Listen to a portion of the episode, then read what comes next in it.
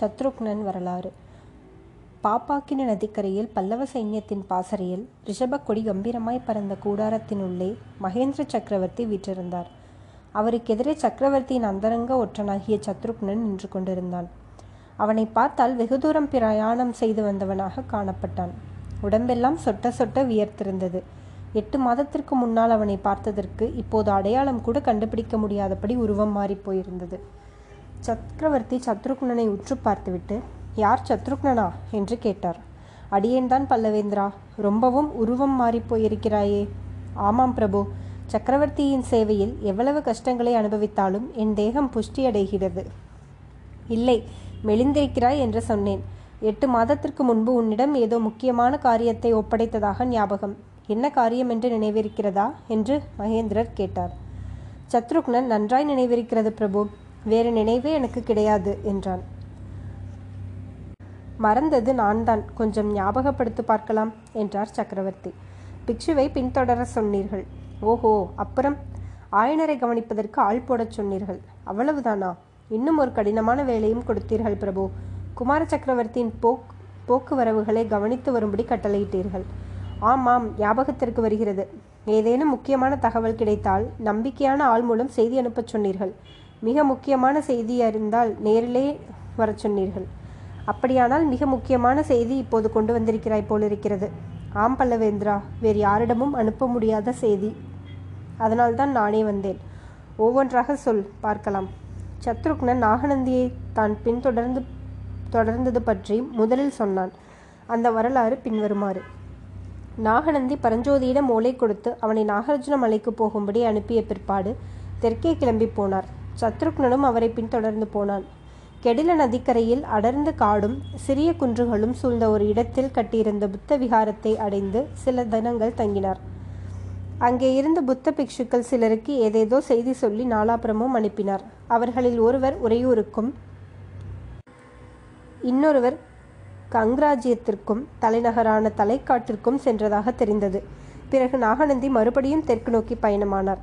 கொள்ளிடத்தையும் காவேரியையும் கடந்து நாகப்பட்டினம் சென்றார். அங்கே இருந்து மதுரைக்கு பிரயாணமானார்.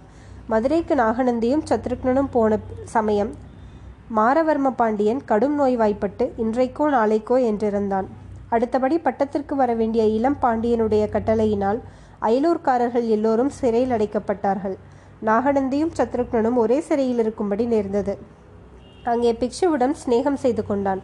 இவர்கள் சிறையில் இருக்கும்போதே மாரவர்மன் காலமாகி சடையவர்மன் சிம்மாசனம் ஏறினான். பின்னர் இவர்களுக்கு விடுதலை கிடைத்தது. நாகநந்தி புதிய பாண்டியனை சந்தித்தார். அவர்களுக்குள் சில தினங்கள் பேச்சுவார்த்தை நடந்தது. இதற்கிடையில் மாமல்லருக்கு பெண் கொடுக்கும் விஷயமாக காஞ்சிக்கு போன தூதர்கள் திரும்பி வந்தார்கள்.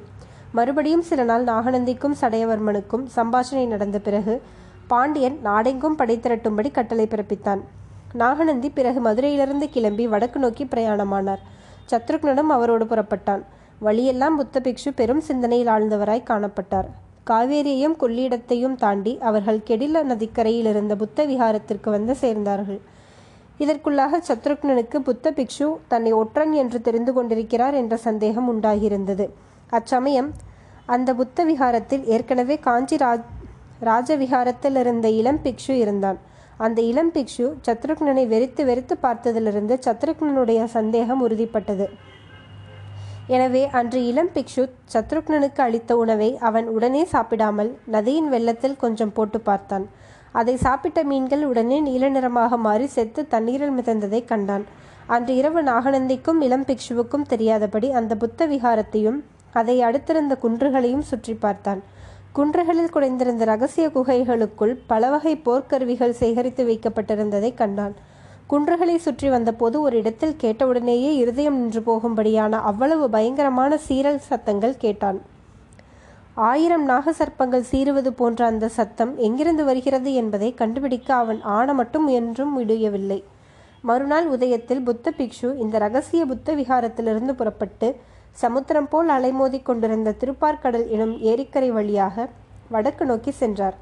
அவர் அறியாதபடி அவரை பின்தொடர்ந்து சத்ருக்னனும் சென்றான். கடைசியில் ஆயனரின் ஆரண்ய வீட்டை நாகநந்தி அடிகள் அடைந்தார். தான் இல்லாத போது ஆயனரை கவனித்துக் கொள்வதற்காக குண்டோதரன் என்பவனை சத்ருக்னன் விட்டுவிட்டு போயிருந்தான். அவன் ஆயனரிடம் சிற்பக்கலையும் சித்திரக்கலையும் கற்கும் சீடனாக அமர்ந்து ஆயனர் வீட்டிலேயே இருந்து வந்தான். குண்டோதரன் விஷய விசேஷமாக செய்தி ஒன்றும் சொல்லவில்லை. சாரதி கண்ணபிரானும் அவன் மனைவி கமலியும் சில முறை அங்கு வந்துவிட்டு போனதாக மட்டும் தெரிவித்தான். காஞ்சியில் நரசிம்மவர்மரின் போக்குவரவுகளை கவனித்து வரும்படி கண்ணபிரானுடைய தந்தையை சத்ருக்னன் ஏற்படுத்தியிருந்தான். நரசிம்மவர்மர் சக்கரவர்த்தியின் கட்டளையை பரிபூரணமாக நிறைவேற்றி வைத்ததாக தெரிய வந்தது சென்ற எட்டு மாதத்தில் காஞ்சியை விட்டு மாமல்லர் வெளியே போகவே இல்லை. காஞ்சிக்கோட்டையை முற்றுகைக்கு ஆயத்தம் செய்வதிலேயே பெரும்பாலும் காலத்தை கழித்து வந்தார் என்று தெரிந்தது. மேற்கூறிய விதம் சத்ருக்னன் தான் அறிந்து வந்த வரலாற்றை எல்லாம் கூறி முடித்த பிறகு சக்கரவர்த்தி சத்ருக்னா என்னுடைய கட்டளையை மிக நன்றாய் நிறைவேற்றியிருக்கிறாய். செய்தி இவ்வளவுதானா? உன் முகத்தை பார்த்தால் இன்னும் ஏதோ முக்கியமான சமாசாரம் இருப்பது போல் தோன்றுகிறதே என்று கூறினார். ஆம் பிரபு சில ஓலைகள் கிடைத்தன. அவற்றை தங்களுக்கு தவிர வேறு யாரும் பார்க்கக்கூடாதென்று நேரில் கொண்டு வந்தேன். ஓலையா? என்ன ஓலை? என்று சக்கரவர்த்தி வியப்புடன் கேட்டுக்கொண்டே கரத்தை நீட்டினார். பல்லவேந்திரா ஒருவேளை நான் செய்தது குற்றமாயிருந்தால் மன்னிக்க வேண்டும்.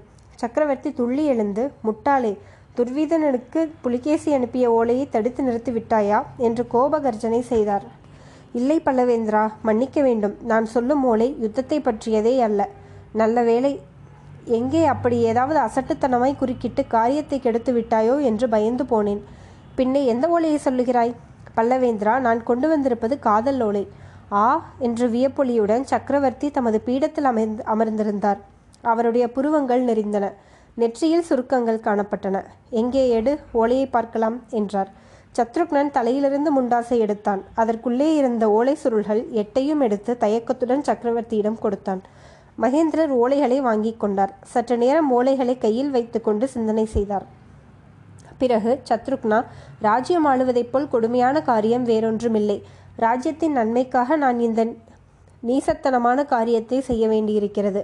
மாமல்லனுடைய குழந்தை உள்ளத்தை கீறி பார்க்கும் பயங்கரமான பாவத்தை செய்யப் போகிறேன் என்றார்.